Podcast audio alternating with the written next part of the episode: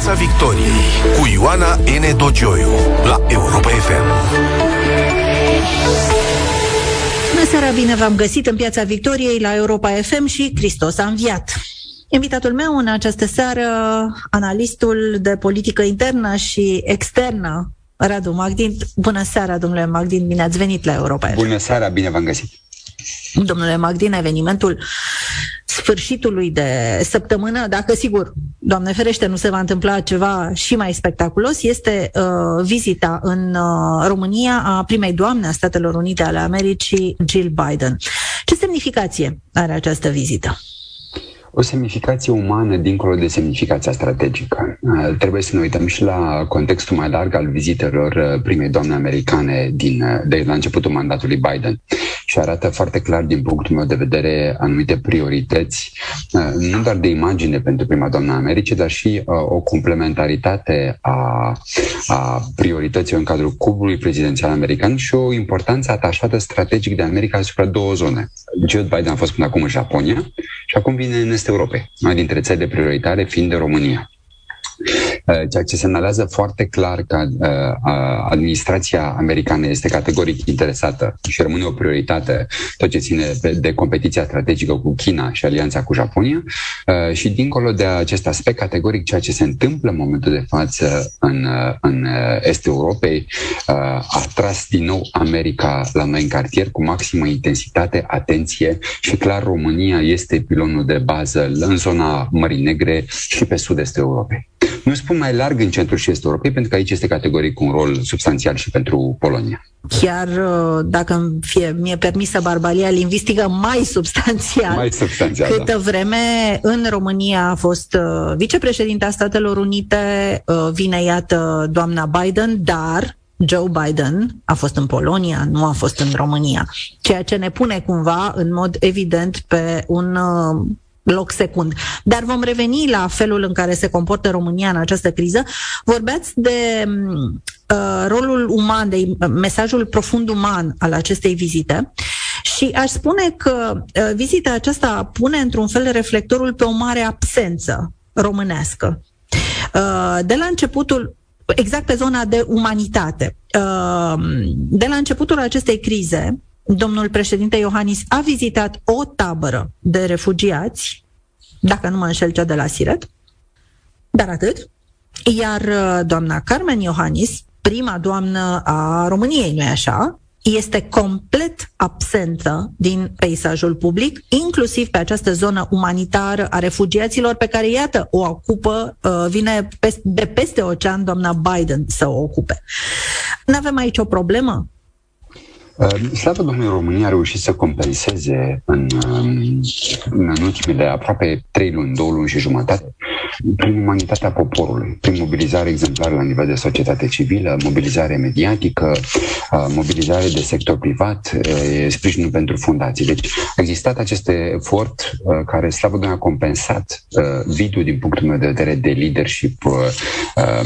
E un vid de leadership care înseamnă un vid pe fond, de substanță și, sigur, există și efecte comunicaționale, da? Uh, câteodată poți să nu ai substanță, dar să fii foarte prezent comunicațional, câteodată pot să pare că n-ai nici substanță, nu ești nici prezent. Eu cred că pur și simplu această criză uh, arată limitele comunicării instituționale prin poză. Adică nu poți să, să ții um, două, trei luni de comunicare de, uh, de război, să spunem așa, în plan regional, cu o poză indiferent cât de impresionantă este în Vama Siret cu președintele care este îmbrățișat, cu președintele cu Mănuș, care este îmbrățișat Mănuș, da. de către, care este îmbrățișat de către un copil refugiat. Este foarte bine că există respectiva poză, este foarte bine că s-a dus, este foarte bine că s-a dus și premierul acolo în, încă din prime zile, dar cred că pur și simplu noi trebuie să ne maturizăm. Încerc pentru că în momentul ca analiză să fiu cât se poate de obiectiv și de diplomat în același timp, însă mai avem mult de crescut, pentru că pur și simplu ajungem la limita clișeelor noastre noastre, de la clișeul lider regional uh, până la tot felul de alte clișee care pur și simplu se vor întoarce împotriva liderilor noștri în primul rând acasă. Pentru că paradoxal ei sunt mai lăudați și mai apreciați de către colegi străini pentru că fac o bun simț. Poate nu au neapărat foarte multe idei de pus pe masă, Poate că nu au mari inițiative strategice, să apreciați pentru bun simț. Marea problemă a liderilor noștri începe să fie acasă. Nu doar comparația cu Zelinski, uh, cu Zelenski, care este prezent în mai multe țări, nu doar la noi, și nu toți liderii pică bine în această comparație, dar vom vedea o problemă în lunile următoare acasă pentru liderii noștri dacă nu ies din zona aceasta de banalitate și de limbaj de și această problemă și această... Uh, poate că doamna Iohannis uh, are o rezervă, având în vedere uh, rolul adesea malefic al femeilor alături de uh, mari lideri politici, fie că era vorba de soții, în cazul uh, Elenei Ceaușescu, fie că era vorba de uh, apropiate, cum e, uh, a fost cazul Elenei uh, Udrea. În general, uh, soțiile în, uh, au preferat să păstreze un rol uh, uh, foarte discret și în cazul lui Ion Iliescu uh, uh, și în cazul uh, lui Emil Constantinescu. Credeți că această rezervă rezervă a doamnei uh, Iohannis de, apariții, de la apariții publice cu excepția situațiilor în care protocolul chiar impune uh, uh, prezența, uh, este consecința acestei uh, acestui trecut uh, oarecum traumatizant sau uh, este vorba pur și simplu de o indiferență, de o uh, lipsă de mm, empatie, de chiar de inteligență emoțională, putem spune, în anumite situații? Mă uit cu atenție atât la mesajele publice cât și la limbaj corporal. Și în puținele momente de apariție publică în care am văzut cuplul prezidențial la pachet, mi se pare că prima doamnă este mm, o, o oază de empatie și de inteligență emoțională prin comparație cu primul domn. Deci stă foarte bine la acest capitol, nu, prin comparație. Din, în ceea ce privește imaginea primei doamne, eu mă tem că, iarăși apropo de maturitate politică, și asta cred că e un semnal inclusiv transpartinic cu rare excepții. Paradoxal, PSD-ul stă mai bine, deși nu se vede în guvern la acest capitol. Uh, avem o mare problemă cu reprezentarea femeilor și cu faptul că bărbații noștri nu înțeleg câteodată, chiar și de dragul PR-ului, imagini mai bune, ei trebuie să fie în pas cu vremurile. Ori noi, într-un context de secol 21, când toată lumea vorbește de reprezentarea femeilor, de, de uh, cote în borduri, de uh, guverne paritare sau câteodată cu suprareprezentare feminină, noi suntem în zona de un ministru în ultimii ani sau doi miniștri care să fie femei. Uh, spun asta de ce? Pentru că nu e vorba aici doar de imaginea primei doamne sau o traumă post. Cred că ne-am vindecat după traversarea noastră democratică, să spunem așa, a deșertului în termeni biblici. Nu avem încă 40 de ani, o să avem în 2030, dar totuși suntem aproape de capătul acestei traversări, care din punctul meu de vedere trebuie să se termine și cu o maturizare. Da? De să fie o tranziție de succes încheiată. Da? Uh, prima doamnă, din punctul meu de vedere, e o instituție care, dacă la un moment dat noi decidem, să spun, da, decizia trebuie să vină și de la cei care au interes să contureze un profil al primei doamne. Da? Deci, să spunem, un cuplu prezidențial ambițios și confortabil cu sine, atât bărbatul cât și femeia, indiferent care este liderul. Da? Uh, și un cuplu axat pe obiective. Pentru că nu poate, exista, nu poate fi un obiectiv pur și simplu PR-ul primei doamne sau PR-ul primului domn. Trebuie să ai și niște obiective în sine, niște priorități personale, poate, dar și naționale. Cel mai bine este dacă ambiția personală se mulează cu o ambiție națională și atunci totul decolează. Eu cred că atât președinte Iohannis cât și uh, uh, inevitabil doamna președinte, uh, în ultimii șapte ani, pur și simplu, au punctat doar anumite momente de bucurie personală ale președintelui cu anumite premii, indiferent că vorbim de Charlemagne, și e bine că l-a luat pentru România, nu l-a luat altcineva din cartier, uh, da? uh, sau alte momente la anumite vizite, dar aici se vede lipsa de agenda strategică prezidențială, pentru că la finalul zilei uh, nu poate prima doamnă să compenseze, chiar presupunând că și-ar dori, faptul că primul domn nu are o agendă. Păi și această agendă nu se vede. Noi, practic, trăim de șapte ani în două slogane cu întârziere, nu în zona pas cu pas, ci pur și simplu cu întârziere sau câteodată chiar pe dos. O Românie educată și întârziată, apropo de implementare și nu se știe exact când vom vedea ce se întâmplă, și o Românie normală care, sincer, nu prea arată așa normală. Și din nou sunt foarte politicos în, în momentul de față, având în vedere o serie de evoluții pe care le constatăm în plan intern.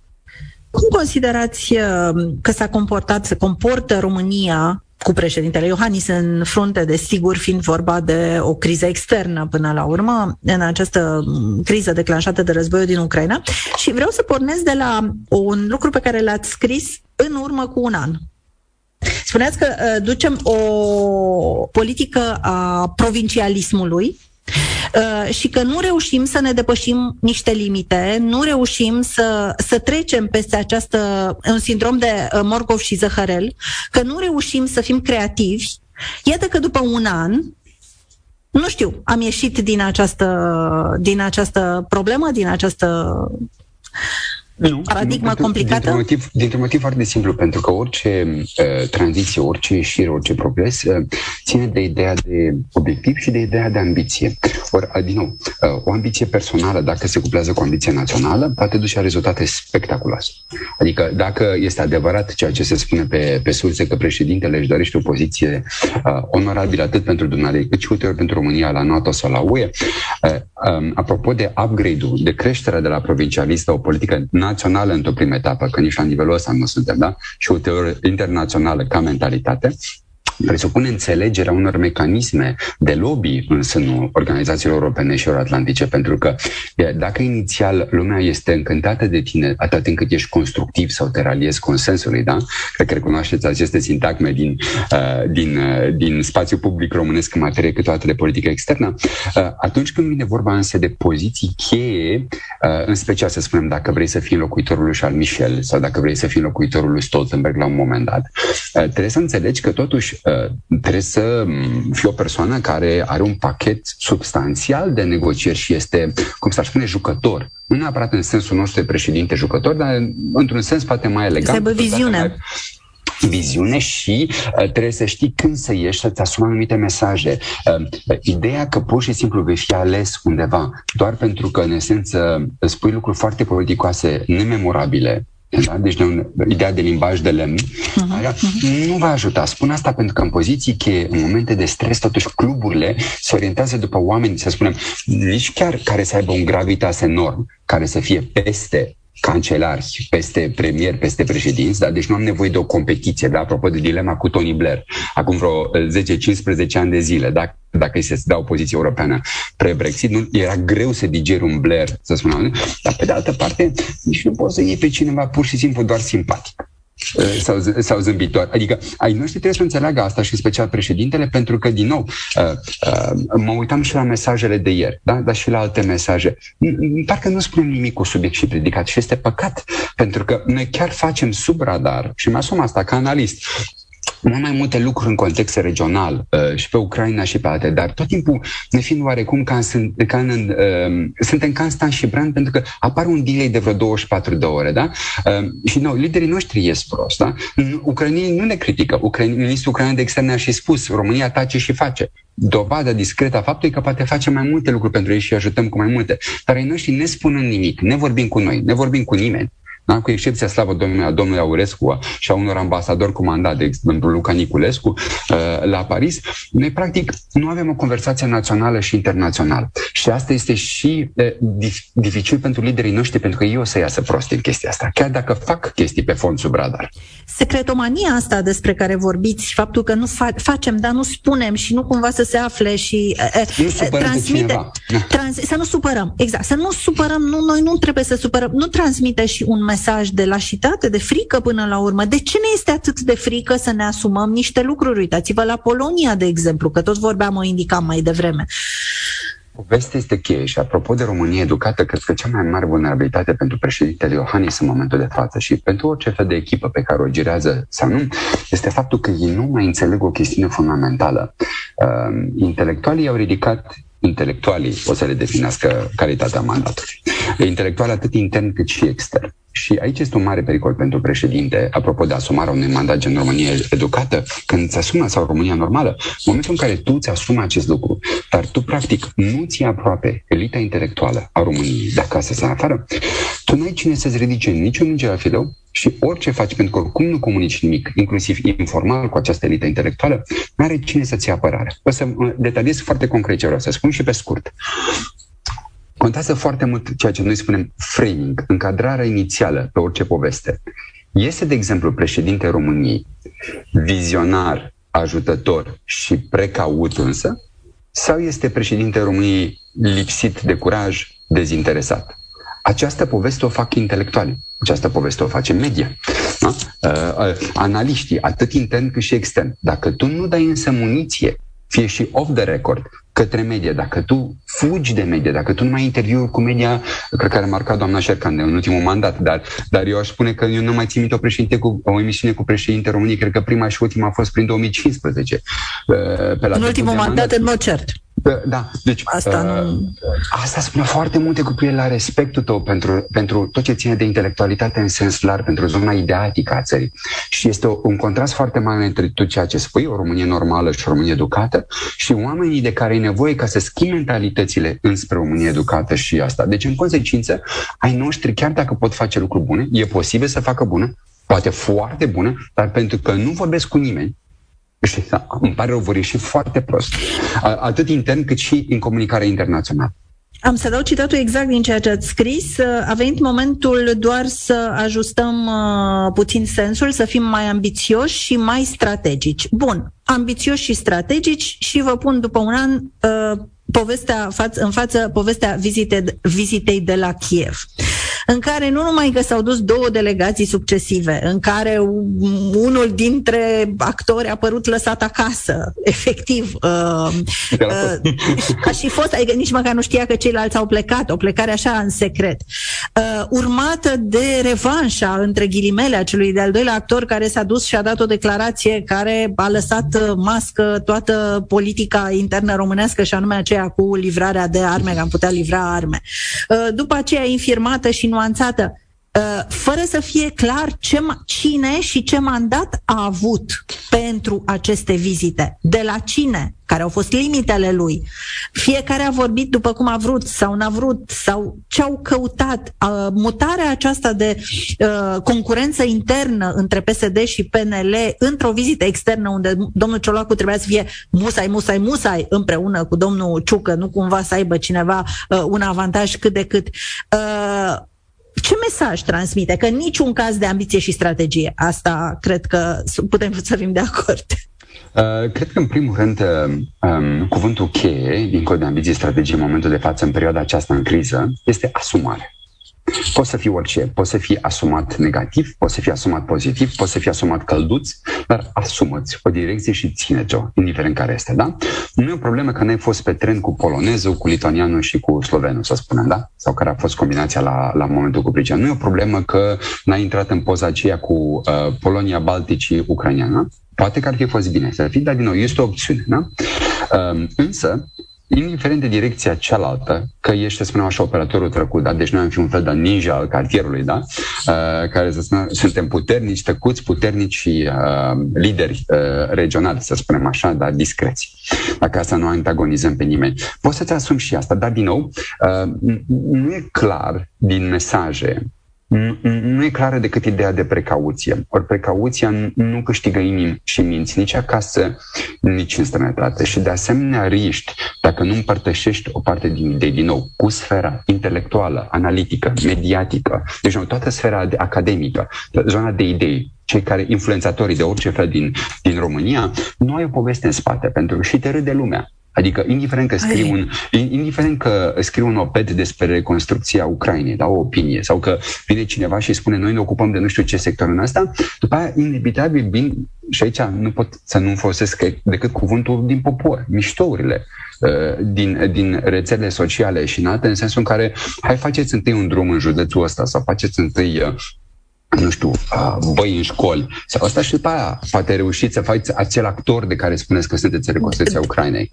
Domnule Radu Magdin, e, mie mi se pare că este mai mult decât un mesaj de, pre, de excesivă precauție. Nu cumva transmitem și un mesaj de stat disfuncțional în care nu știe al uh, patrulea om, al, uh, primul om în stat, nu știu ce fac uh, doi și trei în stat, doi și trei în stat îl lasă acasă pe trei și patru în stat îl lasă acasă pe doi în stat, așa un fel de, de neseriozitate instituțională foarte gravă, pentru că aici nu s-au dus pe persoane fizice. L-au lăsat, nu s-au dus bere și l-au lăsat ca să fim tot așa, să relaxăm discuția, nu s-au dus bereș și l-au lăsat pe al treilea acasă că nu-l simpatizează. E vorba de niște funcții extraordinar de importante în stat, de niște demnități ce mesaj transmite, ce mesaj transmite politica externă românească cu bambiliciu acesta între trei oameni care se fugăresc și... În, în primul rând să știți că toată lumea deja și-a făcut evaluarea, adică fiecare stat în fiecare, să spunem așa, cancelarie uh, occidentală sau globală, care se uită la regiune sau care se uită cu mai mult sau mai puțin interes la România, deja și-a făcut propria evaluare cu privire la dinamica noastră politică și cu privire la cine contează, cine ce face. În esență, uh, noi suntem o țară, dincolo, să spunem așa, de cuprinsă de provincialism și aici președinte îmi pare rău, dar nu a reușit să facă pasarela necesară spre un lider măcar de anvergură națională, dacă nu mai vorbesc de regională sau, sau internațională. Deci, practic, a importat oarecum la București un provincialism de Sibiu, cu tot respectul pentru Sibiu ca oraș și pentru județ. Vorbim pur și simplu de o atitudine uh, aici. Uh, de politică de mare. De o anumită suficiență, să spunem așa, în, în gestiunea zilnică a lucrurilor și, practic, este un stat fără obiective. Noi, practic, livrăm foarte mult România, livrează la scară istorică foarte bine când are obiective, trasate intern sau extern în momentul în care noi trebuie să aderăm la ceva. Da? Dar trebuie să existe tot timpul o poveste în, în spate la orice. Da?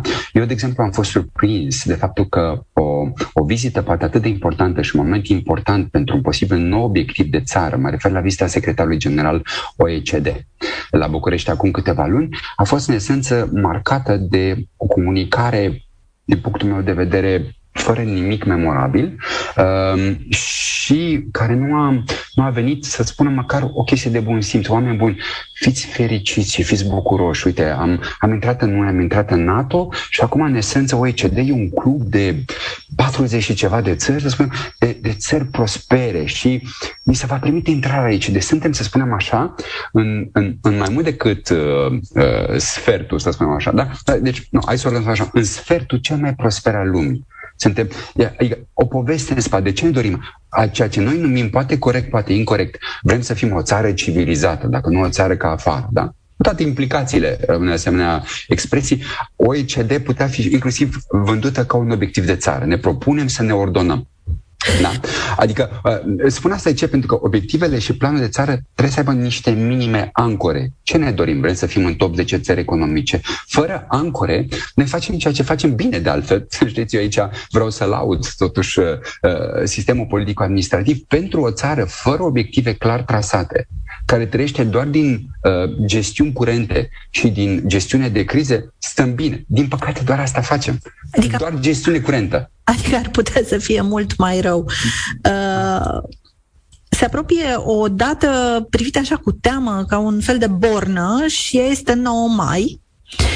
Ziua în care Putin ar urma, se așteaptă toată lumea să facă ceva în acest război, în care pare într-un blocaj în acest moment. Nici nu se retrage, pentru că nici nu prea poate, nici nu înaintează, nici nu marchează decisiv, băltește. Armata uh, Rusiei cu Putin în frunte uh, băltește. Și atunci 9 mai, sigur, este privită ca o zi în care ceva ar trebui să, să se dea un restart. La ce vă așteptați dumneavoastră de la uh, data de 9 mai în acest război, având în vedere multiplele variante care sunt pe piață în acest moment? Speculații. Cu siguranță, în punct de vedere al simbolismului și al comunicării, Rusia nu își poate permite să rateze 9 mai. Uh, ce ar putea însemna asta pe fond? Uh, aici m-am uitat uh, la diferite comentarii făcute de um, oameni cu mult mai multă expertiză decât mine pe spațiul sovietic, fie din România, fie din străinătate, și s-au vehiculat mai multe variante, de la ideea de paradă, inclusiv cu o componentă total de, uh, inumană, gen să treacă inclusiv prizonieri, nu doar logistică militară sau și altele pe acolo, da? până la ideea de mobilizare generală și declarare de război, da? însoțit de sintagma de total. Da? Uh, uh Nazismului, uh, în general. Uh, da, și deja, din punctul meu de vedere, Rusia, în formatul actual de guvernare da? și pe comunicatorii actuali de putere, uh, Putin, Lavrov uh, și alții, dar cu Putin și Lavrov, să spunem așa, în, în pole position, și a atins limitele oricui fel de credibilități internaționale. Până și în, în, spun asta ca operator global care vorbește cu lume de pe diferite continente și dacă inițial în prima lună Așa cum poate că noi nu am reacționat cu aceeași, să spunem așa, interes atunci când au fost momente tensionate pe alte continente sau conflicte pe alte continente și suntem, bineînțeles, direct interesați acum, vorbi cu oameni din Asia, din Africa, din America Latină, cu privire la percepția lor asupra ce se întâmplă la noi și ei sunt, sincer, sunt din ce în ce mai îngrijorați, în primul rând, asupra, nu doar asupra consecințelor asupra economiei mondiale, dar sunt din ce în ce mai îngrijorați cu privire la lipsa de luciditate la, la Kremlin. La Kremlin. Pentru că uh, inițial ei nu se băgau, asta a fost politica unei părți din lume, dar în momentul de față lumea întreagă începe să fie îngrijorată și cred că inclusiv semnale pe care le-am văzut săptămâna aceasta, apropo de antagonizarea gratuită a Israelului, uh, în, în momentul de față și scoaterea Israel, bascularea Israelului dintr-o zonă de, să spunem, două, trei țări globale care ar mai fi putut face o mediere între o țară pe care tu o stilizezi prin niște mesaje profund incorrecte, inclusiv istoric, asta spune faptul că Moscova își micșorează pachetul de opțiuni. Ce înseamnă asta pe fond militar sau altele? Suntem deja în zona de speranță. Spun asta pentru că eu am greșit alături de alți analiști și am fost optimiști. Noi am crezut că mișcările de trupe, ok, și mi asum această greșeală analitică, uh, pentru că um, în spațiu public românesc, alături de alții, dar și în internațional, mai toți am crezut că Rusia nu va îndrăzni să facă ceea ce va face sau va face ceva limitat în, în, în, în estul Ucrainei și am greșit. De aceea sunt foarte reticent în a, în, a, în a spune vor folosi sau nu, vor escalada sau nu ceva non-convențional sau chiar nu, nuclear. Nu cred că putem anticipa în, în așteptarea 9 mai. Așa Atunci, haideți să o luăm altfel, domnule Radu Magdin. Um, se zice și nu se zice, chiar e una dintre, una dintre strategiile de război și pace, că adversarului trebuie întotdeauna să-i lași o portiță de retragere onorabilă. Sunt aici două întrebări. Poate accepta Putin o portiță, mai are uh, această, uh, arată vreo disponibilitate de a căuta o portiță și, doi, care ar mai putea să fie această portiță de retragere onorabilă? Pentru că, într-un fel, războiul ăsta trebuie să se termine la un moment dat, nu? Cum? Ei cred că, uh, cred că mizează în continuare, dar din ce în ce mai mic este acest areal, pe o posibilă presiune din, comunicata, din comunitatea internațională și în special a vestului asupra Ucrainei pe ideea că Ehm, ajungem la ceea ce eh, s-a numit banalitatea răului, dar și uh, Ukrainian War Fatigue, da? oboseala de războiul Rusiei în Ucraina și pur și simplu lumea ar veni atunci, speră rușii, cu o presiune diplomatică asupra Ucrainei, în sensul în care, ok, o să vă dăm bani de reconstrucție, dar hai să încercăm să împachetăm să asta, să o închidem și să ne vedem cu toții de treaba asta. Este o dramă prin ceea ce este. Suntem alături de voi, ați văzut ce, dar haideți să o închidem. Și cred că Rusia mizează în continuare pe un asemenea scenariu. Lobiștilor, într-adevăr, pe zi ce trece sunt mai puțin și mai slab în Occident și datorită durității rusești și atrocităților de care aflăm ulterior că, că, că le-au făcut. Uh, din păcate însă și din punctul meu de vedere și deși sunt un, uh, un susținător al cauzei ucrainiene pe care o consider dreaptă uh, în, în acest uh, context istoric și inclusiv în interesul național românesc să ne păstrăm actualii vecini și actualele frontiere, inclusiv pentru liniștea noastră pe și a Republicii Moldova. Uh, din păcate și ucrainii trebuie să învețe, din punctul meu de vedere, având în vedere și obiectivele lor pe termen mediu și lung, să-și calibreze puțin comunicarea internațională. Aici nu e vorba că îți place sau nu de, de Germania sau nu, că, sau că îți place sau nu de Ucraina, dar pur și simplu câteodată e interesul tău să nu vii cu anumite expresii, cum Foarte agresiv folosite de, de ambasadorul ucrainean la Berlin, e păcat, pentru că vor oferi o scuză la alte țări, de exemplu Austria, care a ieșit acum câteva zile, cu susținere din spate de la alte state să vină să spună nu cred în destinul tău european. Deci trebuie să fie atenție aici ucrainienii în perioada următoare în comunicarea internațională, pentru că rușii, așa cum ei au mizat și pe gafe ruse sau pe mari, pe, pe mari ruse, și rușii vor miza pe, exact. pe uh, poate în lipsa de calibrare a mesajelor uh, ucrainene în, uh, în preța globală. Pe gafele lor. Uh, este, Român, este Republica Moldova în acest moment într-un pericol real din punct de vedere militar, așa cum se, s-a speculat toată întreaga această săptămână? Eu mă uit la mai multe lucruri uh, când spun asta. Mă uit la fluxuri economice, mă uit la opțiuni pe care oamenii le pot avea în Transnistria, mă uit totodată la, la pârghii rusești în Moldova. Încerc să mă uit cât mai ecosistem. A spune că urmează câteva zile de destabilizare mediatică și un, ceea ce noi numim un spinning, da? Deci o, să spun așa, un set de mesaje agresive menite a ronțăi și mai mult din popularitatea președintei Maia Sandu și a guvernării de la Chișinău. Deja i-au activat și pe găgăuzi apropo de contradicție între ceea ce se decide întâmpla în, uh, într-un parlament național și ceea ce decide un parlament autonom. Uh, da? Dar nu cred că în momentul de față o Transnistrie care are cel puțin o linie financiară uh, pe zonă energetică cu Chișinău, cel puțin pentru o lună cu posibilitate de prelungire, între, să spunem așa, un morcov de moment și o bâtă ucraineană care de-abia așteaptă să le dea una în cap, preventiv, în sensul în care uh, Ucraina nu-și poate permite să ducă o eventuală bătălie a Odesei uh, cu, două, cu trei din patru uh, repere geografice ocupate de către, de către ruși. Deci eu cred că totuși, în ciuda să spunem așa, unei neliniști legitime, și din nou, în context de destabilizare pe toate pârghile pe care le au mai puțin militar rusesc, a spune că totuși sper să putem răsufla ușurați pe 10 mai. Din nou, sunt sigur că vor face tot posibil să creeze o atmosferă irrespirabilă, dar e o diferență între o atmosferă irrespirabilă și ceva cu adevărat rău care să se întâmple militar și cred că vom putea evita un asemenea scenariu.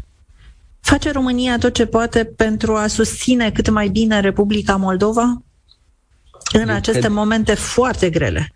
Eu cred că noi avem specialiști foarte buni, antrenați de procesul nostru uh, de aderare la NATO, în zona de, să spunem așa, mai largă a CSAT-ului.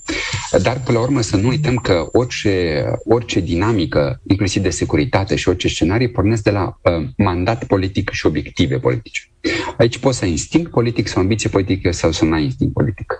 Și aici uh, nu pot să spun neapărat că am fost un, un mare fan al președintelui Băsescu, dar nu pot să nu remarc între un Băsescu care și-a schimbat calendarul său de vizite pe axa, să spunem așa, Londra-Washington, cum o definise el, ca să se vadă cu cineva pe care nu simpatiza, cu Voronin, în, în ianuarie 2005, ca să aibă o serie de discuții, să înțeleagă sau să propună diferite lucruri. Din punctul meu de vedere, cred că uh, calitatea de jucător a primului nostru lider uh, uh, este, este relativ redusă și cred că ceea ce Moldova are nevoie, uh, nu doar Moldova, poate câteodată și pe relația noastră în trei cu Ucraina sau relația în patru, România, Moldova, Ucraina, Polonia, are nevoie de mai mult scenario planning din partea românească. Ce vreau să spun prin asta? Vreau să spun următorul lucru. Scenariu A. Dacă rușii, să spunem așa, fac chestia asta urâtă, a, Moldova face asta, B, România face asta, uh, sunăm SUA face asta, uh, Polonia face asta, Bruxelles face asta. Situația numărul B. Uh, Rusia nu face chestia atât de urâtă, face scenariul următor. Rom- Eu cred că trebuie să intrăm mai mult în concret decât în ideea că România pledează pentru Moldova. Sigur, este interesant, este super bun. Moldova are nevoie, dar la un moment dat, încă o chestiune de upgrade de la provincialism mai sus, nu uitați că spun asta ca și cetățeni, ca și audiența, cei care se... Nu uitați că fiecare dintre noi suntem ocupați, ca indivizi. Imaginați-vă ce ocupați sunt oamenii la Washington, la Berlin, la Londra, în alte locuri, care, în special capitale ca la Paris, care urmesc o politică globală. Este ușor și pentru acești aliați, dacă vine cineva cu o pagină, e mult mai ușor pentru ei să bugeteze o pagină cu propunerile tale da? sau să-ți dea green light, pe, să-ți dea undă verde pe proiectele tale. Deci cred că interesul românesc în coordonare cu Chișinău și din nou câteodată cu polonezii și ucrainienii la pachet pe cele patru țări, da? pentru că Polonia joacă bine pe Moldova, ne ajută, Polonia joacă bine. Exact. Deci, adică în, în, în acest, să spun așa, dreptunghi da? Vom face din ce în ce mai multe lucruri pe... E un dreptunghi natural, suntem legați unii de alții. E foarte bine să ne cordăm și să nu uităm că e foarte important cine face draftul. Noi nu stăm rău la capitolul idei. Președintele României trebuie să spună doar atât. Vreau un plan ambițios și vreau scenarii, vreau opțiuni. Dacă președintele României spune cu subiect și predicat asta în CSAT și spune asta prin cineva Dumnezeu, nu trebuie să spună el dacă nu îi place de dumneavoastră, de mine, de, de media, de oricine, da? Să spună pur și simplu cineva pentru el în spațiu public. Dați-mi idei, sunt sigur că îi vor veni idei, sunt sigur că se pot, se pot asambla scenarii, se pot discuta asta și cu americanii, și cu Bruselul, și cu oricine vrea dumnealui sau da? numai că, și asta va fi liniștitor și pentru Chișinău. Și pentru că va fi sigur. cineva care se reține spatele asigurat pe scenarii discutate dinainte. Deci, cu alte cuvinte, să fim mai ambițioși și mai strategici, după cum spuneați, încă de acum un an. Domnule Radu Magdin, vă mulțumesc foarte mult pentru uh, prezența la Europa FM în Piața Victoriei. Dragi prieteni, ne oprim aici pentru a ne auzi din nou. săptămâna viitoare, joi, să aveți o săptămână minunată. La revedere! Piața Victoriei cu Ioana N. Dogioiu la Europa FM.